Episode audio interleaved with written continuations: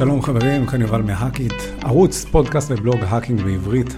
היום אנחנו נדבר על מגוון רחב של מתקפות, LFI, RFI, Local File Inclusion, Remote File Inclusion, אה, Carriage Return, Line Feed, CRLF Attacks. אנחנו נדבר על כל מיני דוגמאות נוספות, SSRF, CSRF, הרבה מילים, הרבה מושגים, יש לנו פרק עמוס וגדוש, אז בואו נתחיל. ולפני שאנחנו מתחילים וצוללים ישר רק למונחים עצמם של המתקפות, בואו נדבר רגע עוד הפעם על ה-OWASP Top 10, שאמרנו שזאת רשימה של סיכוני אבטחה הקריטיים ביותר של אתרי אינטרנט, או Web Application, או יישומי אתרי אינטרנט. זה נקבע על ידי בעצם, נקבע על ידי קהילה. שנקראת OWASP, שאמרנו שהיא ה-Open Web Application Security Project. הגרסה האחרונה שלי יצא לפחות להיתקל בה היא מ-2017, היא לא משוחררת כל שנה, היא משוחררת כל כמה שנים, יכול להיות שעכשיו כבר יש גרסאות יותר עדכניות, אבל אני... אה, עובד בעיקר עם הגרסה של 2017 כמסמך אה, עם, שמכיל ידע מגניב וטוב ויסודי, והוא גם משקף באופן כללי מאוד טוב את המצב האמיתי ולא רק העכשווי של... הסיכונים והדירוג שלהם. אז בואו נתחיל. בעיקרון, סוג אחד של סיכון, יש לנו סך הכל 10, טופ 10, כן? עשרה אה, סיכונים. אז הראשון שבהם, שהוא גם החמור שבהם בעיקרון, נקרא הזרקה. מה זה הזרקה? זה בעצם התקפות של הזרקת קוד, שתוקף בעצם יכול להחדיר איזשהו קוד זדוני לאפליקציות אינטרנט, שבעצם בזמנם התבצעו על ידי האפליקציה. אז זאת אומרת, זה קוד זדוני, בין אם זה אה, כמו שדיברנו בדוגמאות, אה, בפרקים הקודמים, בין אם זה כמו שראיתם ביוטיוב שלנו, ואם לא, אז כדאי לכם עכשיו, אה, לא עכשיו, בסוף הפרק, אבל להיכנס לערוץ היוטיוב שלנו, של ההאקינג בעברית. וכדאי לכם לראות בעיניים. זה קטגוריה שנקראת הזרקת קוד. קטגוריה נוספת היא אימות שבור וניהול הפעלות נקרא לזה ככה, זה בעצם אה, אומר broken authentication, זה ניהול שבור, ו-session management, זה ניהול, אה, נקרא לזה, ניהול הסשן יותר נכון, יותר, יותר מדויק. מה זה בעצם אומר? זה, זה בעצם איזושהי פגיעות שמתרחשת כאשר אה, Web Application כלשהו, אתר מסוים, לא מנהל כמו שצריך את האימות של המשתמש, של המשתמש ואת הסשן שלו. ואז בעצם תוקפים יכולים לקבל גישה לנתונים לא, שהם לא אמורים לגשת אליהם. אה, בין אם זה הסשן ובין אם זה דברים אחרים. קטגוריה נוספת היא XSS, מה שדיברנו גם בעבר, שהתקפות XSS, Cross Site Scripting, מתרחשות, כשתוקף בעצם מסוגל להחדיר איזשהו קוד זדוני ליישום אינטרנט, Web Application, שאחר כך יכול להתבצע על ידי משתמשים אחרים שניגשים לאפליקציה. אה, גם על זה דיברנו, לא נרחיב עכשיו. עוד דבר שיש, נקרא Broken Access Control. מה זה אומר? נקרא לזה בעברית נגיד בקרת גישה שבורה. שהפגיעות מהסוג הזה בעצם מתרחשות כאשר איזה אה, Web Application בעצם, איזה אתר אינטרנט, פשוט נגיד אתר אינטרנט, סבבה? הוא לא אוכף כמו שצריך בקרות גישה. לאתר, ואז זה בעצם מאפשר לתוקפים לגשת למידע רגיש, ואז הם יוכלו משם אה, לבצע התקפות נוספות, כמו פישינג וכאלה. דבר נוסף שיש לנו זה אה, אה, בעיה בתצורות האבטחה שלנו, נגיד Security Misconfigurations. זה בעצם פגיעויות בתצורת אבטחה. שמה שקורה זה שיש איזשהן הגדרות שגויות בתצורה, שאתר כלשהו לא מוגדר כמו שצריך, אה, מכל מיני בחינות, פורטים פתוחים, נתיבים לא חסומים, בלי לבצע white לאזורים מסוימים. והאתר בעצם חשוף להתקפות. קטגוריה נוספת זה חשיפה של נתונים רגישים, שמתרחשת בעצם כאשר אתר מאחסן או שולח מידע רגיש בצורה לא מאובטחת, למשל ב-HTTP ולא ב-HTTPS, ואז הוא בעצם פגיע לגניבה או, ל... או לדברים אחרים. דבר נוסף שיש זה בעיות של לוגים, של ניטור, רישום, איך שתקראו לזה, שאין בעצם מערכות ניטור, כי ברגע שיש איזה אתר שלא מנטר אירועי אבטחה, אז מה שיקרה ברגע שחלילה תוקף יפרוץ איזשהו אתר, אז לא יהיה שום דבר שיוכל, שיהיה אפשר לעשות איתו reverse engineering ולהתחקות אחר התוקף, אחר הצעדים שלו, כי אין שום כלים שיכולים, זה כמו שיפרצו לבית ואין מצלמות ואין שום דבר, אז כאילו איך תדע מי, מי הפורץ. עוד דבר, עוד אה, בעיה ש-OWASP מגדירים לנו, זה שימוש ברכיבים עם פגיעויות ידועות. מה זה אומר? זה אומר שיש איזשהו אתר אינטרנט שפותח והוקם, והוא מתבסס על איזה שהן חבילות, פיתוח כאלה ואחרות מגרסאות שיש, שידוע שיש להן פרצות אבטחה, ולא מבצעים שום עדכונים. אם עכשיו אנחנו נשתמש במטאספלויט, בקלי לינוקס שלנו לצורך העניין, ואנחנו נחפש אה, פגיעויות מסוגים מסוימים, או שנסרוק באמצעות Nmap איזשהו שרת, איזשהו מחשב, ופורטים פתוחים עם הגרסאות שרצות עליו, אז אנחנו נוכל בקלות לזהות האם יש גרסאות ישנות ופגיעות, שכבר יש להם קוד שאפשר להריץ אותו, שפשוט גורם לנו לפרוץ למחשבים של אחרים. וזה מתאפשר כי אנשי IT מפחדים לבצע עדכונים לגרסאות. תתארו לכם, שאתם פיתח, פיתחתם עכשיו אתר, או הרמתם שרת בגרסאות מסוימות של Windows או של Apache, uh, או בגרסה מסוימת של uh, חבילות NPM, אם אתם עובדים עם uh, Node למשל, או חבילות מסוימות ב-pip של פייתון, ואז אתם לא רוצים לשדרג את החבילות, כי אתם לא יודעים איך זה ישפיע עליכם על האתר, אז אתם פשוט לא משדרגים. אבל זה לא הפתרון, כי מה שקורה, ברגע שלא שדרגתם ויש פגיעות שהתפרסמה, אז אפשר, האתר פגיע. ותמיד אומרים שזה עניין של זמן, זה לא מתי יפרצו לאתר, אלא מה נעשה כשיפרצו לנו לאתר. עוד מתקפה אה, מפורסמת שנמצאת בקטגוריות של OWASP נקראת CSRF. CSRF, Cross-Site Request Forgery, זה בעצם זיוף בקשות חוצי אתרים, נקרא לזה ככה. שזה בעצם קורה כאשר אה, תוקף מסוגל איכשהו לעבוד על משתמש, אה, הוא מבצע איזה שהיא, נקרא לזה, מבצע איזה תעלול, נגיד ככה, שבעצם מבקש...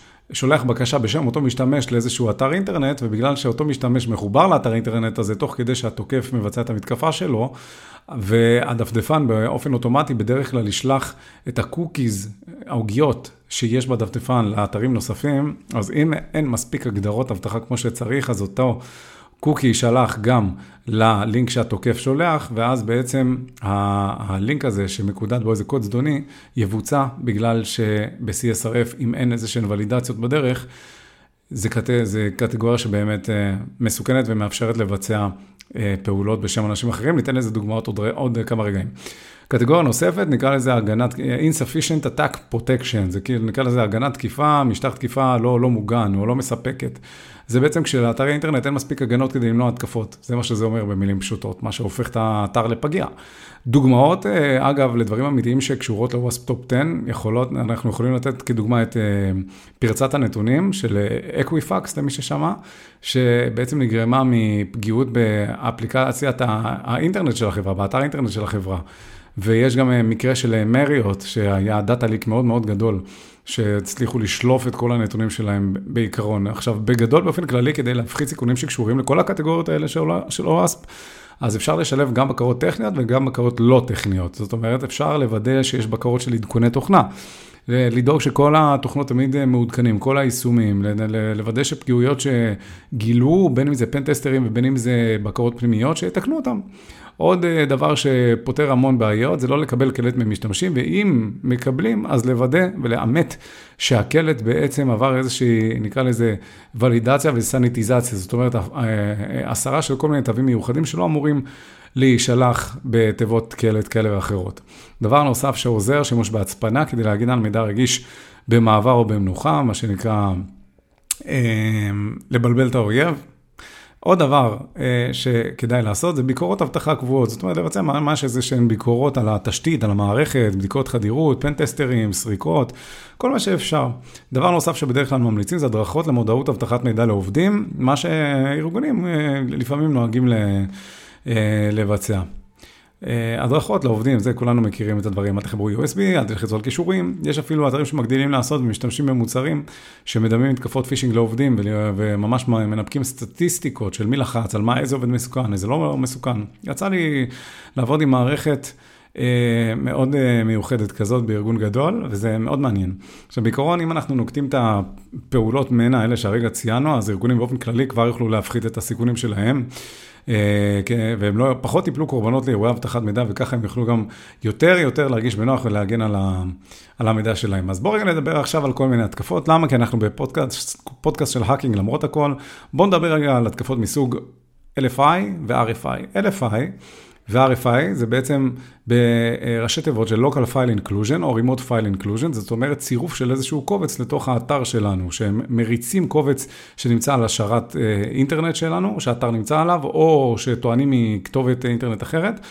ואז מה שזה מאפשר בעצם, ברגע שאתר אינטרנט טוען קובץ ממקור כזה או אחר, בין אם הוא פנימי ובין אם הוא חיצוני, תוקף יכול להשתמש ב- ולהחדיר קובץ זדוני כלשהו לשרת אינטרנט, ואז לנצל את הפרצה שיש באתר, את פרצת ה-RFI או LFI, כדי לקרוא את אותו קובץ זדוני. אז בואו נדבר רגע על, על LFI. אני יודע שזה מצוי היום הרבה מאוד ב-PHP, היום רוב האתרים לדעתי בילדין, לא, אני לא יודע אם, מן הסתם הם יחסמו את הדברים האלה, או דפדפנים או אתרים, אבל בכל מקרה בואו נדבר על זה רגע.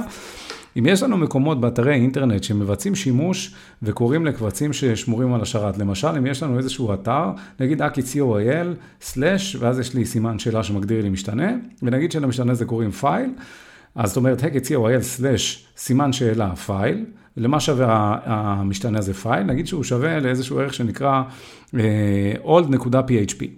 עכשיו, אם אני משנה את ה-old PHP ל-new PHP, פשוט משנה את זה בדפדפן למעלה ונותן enter, אז יכול להיות שאני אצליח לקרוא את הקובץ. זה directory traversal, path traversal, דיברנו על זה בפרקים הקודמים.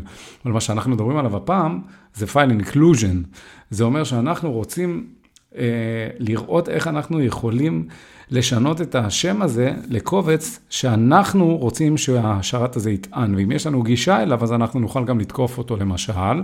אם עכשיו אנחנו נצליח לבצע איזושהי פעולה אסורה, נשלח איזה קובץ דרוני לאתר, ולאתר נניח שיש וואף ששומר לוגים איפה שהם, נגיד אם זה שרת אפאצ'י, אז יש אה, קובץ log, access log אה, שנקרא, ואם אנחנו יכולים לשלוח בקשה אסורה והשרת יתעד אותה, אז אם אני אשלח בקשה לשרת, נגיד file שווה, ואז אני ארשום את הנתיב של access log ב-Apache, שזה Apache logs access, Apache slash log slash access נקודה log, אז אה, מאחר וה-log הזה והסקריפט הזדוני שרשמתי יתועד שם, יכול להיות, לא בטוח, אז מה שיקרה ברגע שאני אעביר לקובץ הזה איזשהו פרמטר, אז אני אוכל להריץ פקודות. למשל, אם יש לי קובץ PAP, PHP, סליחה, שהוא מבצע איזושהי פקודת get file, שהוא בעצם מחפש את הערך של המשתנה פייל וטוען אותו לתוך האפליקציה, אז אם אני אגש ל-access log ואני אעביר כפרמטר את CMD שווה IP config, אני אתחיל לנסות להעביר כל מיני פקודות לקובץ access log,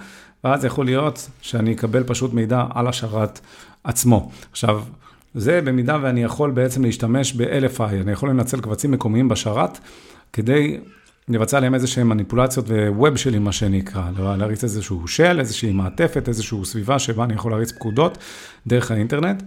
אמ, ב-RFI. עכשיו, ב-LFI זה אותו דבר, אבל פשוט במקום לרשום, לגשת ל-access log, אז אני אגש לאיזה כתובת IP, או איזה שרת של אה, תוקף, ולאיזה קובץ, למשל 1.2.3.4/evil.txt, למשל. וב-evil.txt הזה יהיה לי איזה קובץ שיש שם איזה סקריפט זדוני, וברגע...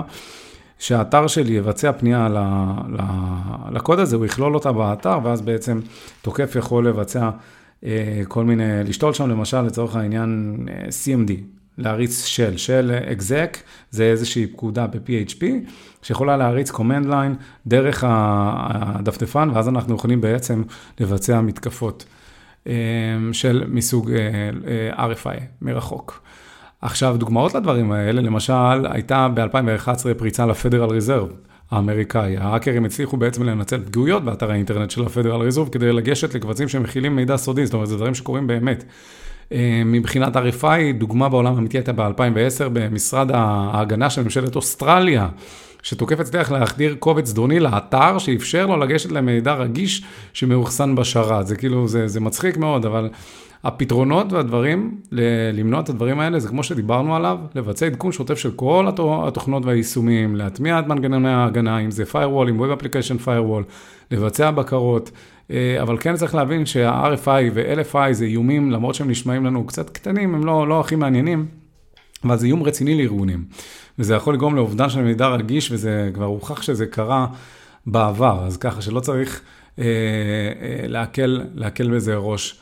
בהכרח, ולכן אם אנחנו יכולים להטמיע עדכונים, firewallים, ביקורות וכאלה, זה יכול מאוד מאוד אה, אה, לעזור ולהיות לפעולות מנע.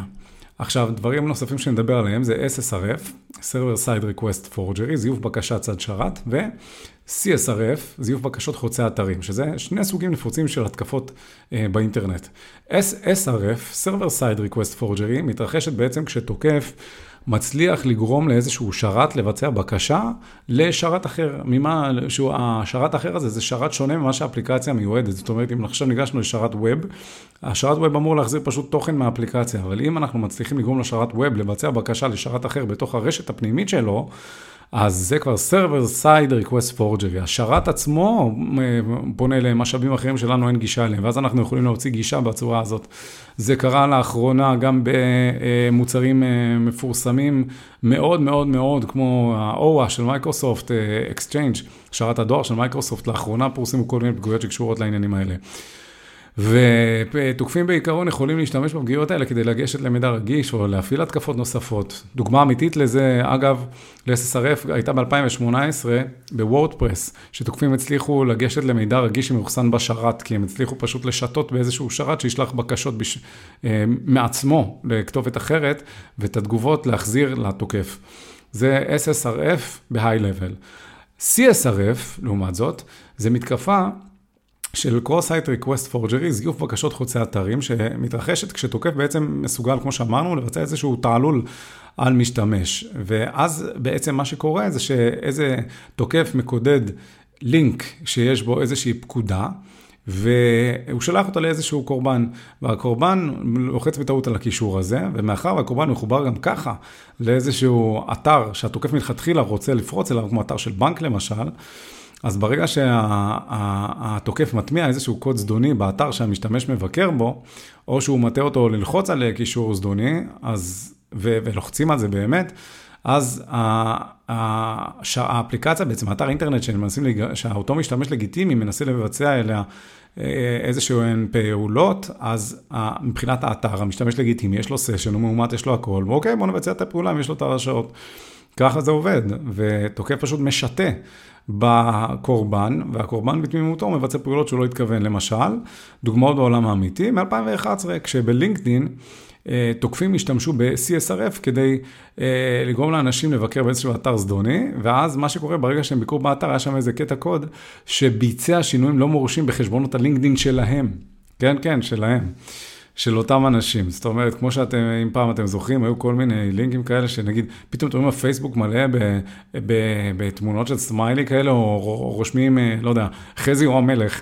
מי זה חזי? איזה תוקף שעושה איזה שטות, ומתחבר לפייסבוק של הבן אדם, וגורם לו לפרסם בשמו, והוא שולח את זה למיליון אנשים, ופתאום מיליון איש פרסמו שחזי הוא המלך. סתם למשל, אה, מתקפות מטומטמות, טיפשיות כאלה.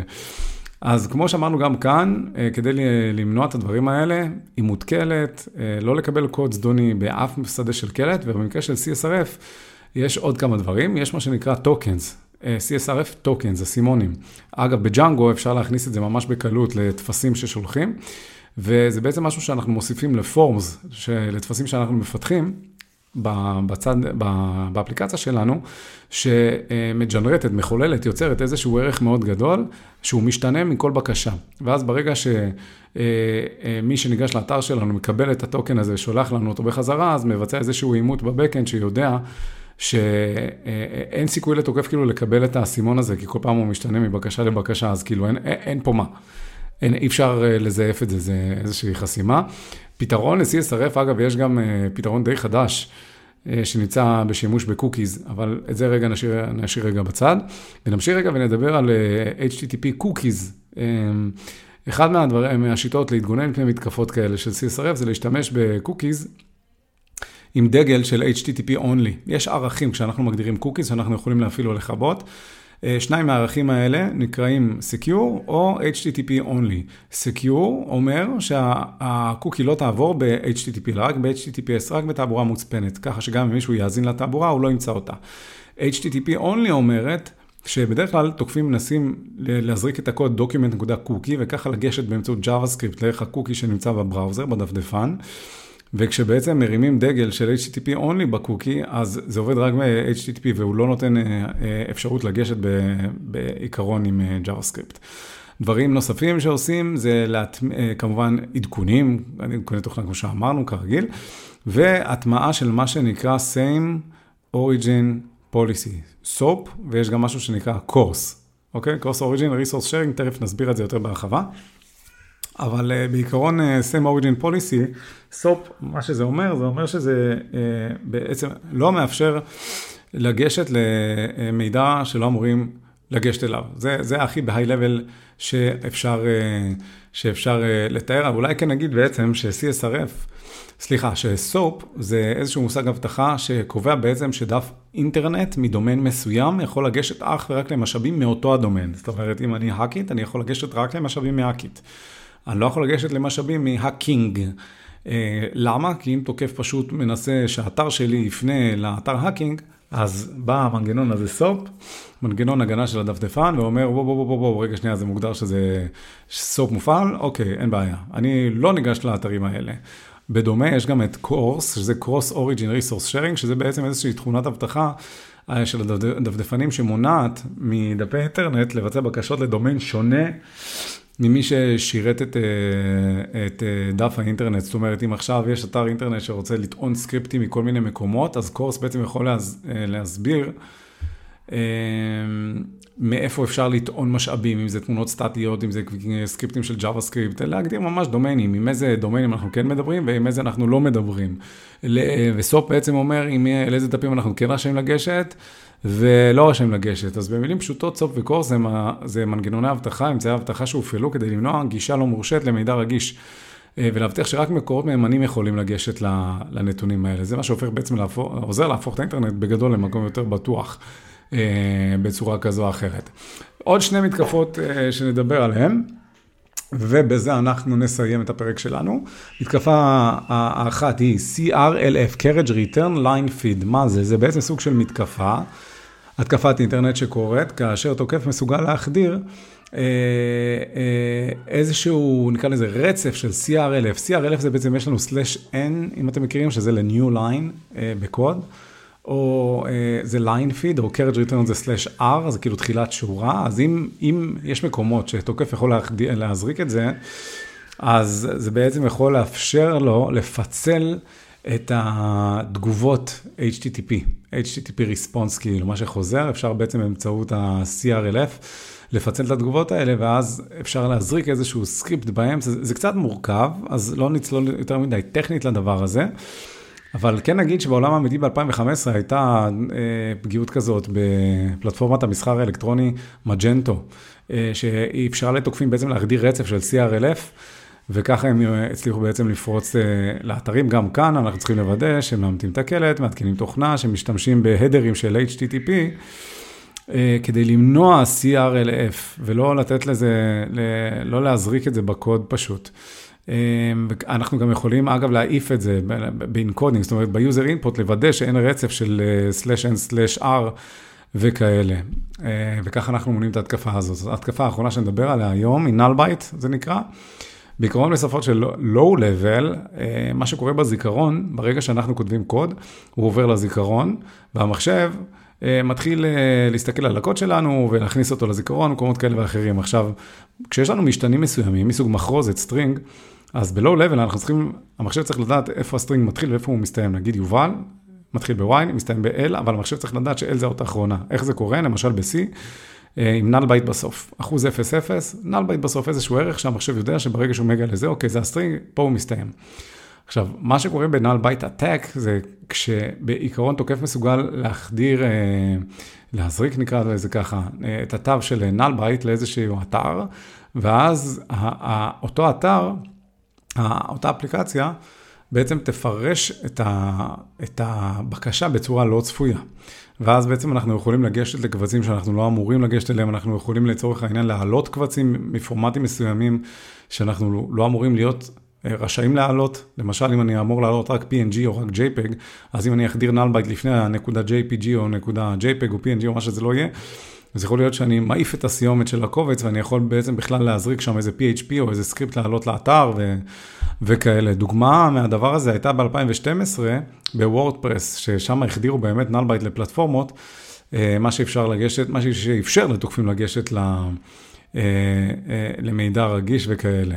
אחד הדברים שממליצים לעשות זה נקרא use of data truncation, זאת אומרת למנוע בכלל את הפורמט של null byte, של אינטרפטציה של null byte בקוד עצמו. זה משהו שפשוט, איך אומרים, אם אנחנו מסתכלים על חוקים, אז לחפש את התבנית הזאת, בין אם זה מקודד פעם אחת, בין אם זה לא מקודד, ופשוט לחסום את זה, לא לאפשר את זה. אגב, בפלייליסט שלנו ביוטיוב של האקיט, אנחנו פורצים את האתר OWASP Juice Shop, ושם אנחנו נגיע לאתגר של הנ"ל בית ונדבר על זה וגם נראה את זה. אז אני מציע לכם כבר עכשיו, מאחר הגענו לסיום הפרק, לעקוב, להצטרף לפרק שלנו, לפרקים שלנו גם ביוטיוב, ולחכות לאתגר של הנ"ל בית, או בכלל לצפות באתגרים הקודמים, וכך בעצם נעזור ביחד להפוך את האינטרנט למקום טוב יותר. מקווה שנהניתם מהפרק, ונשתמע בפרקים הבאים, ונתראה בפרקים הבאים ביוטיוב שלנו.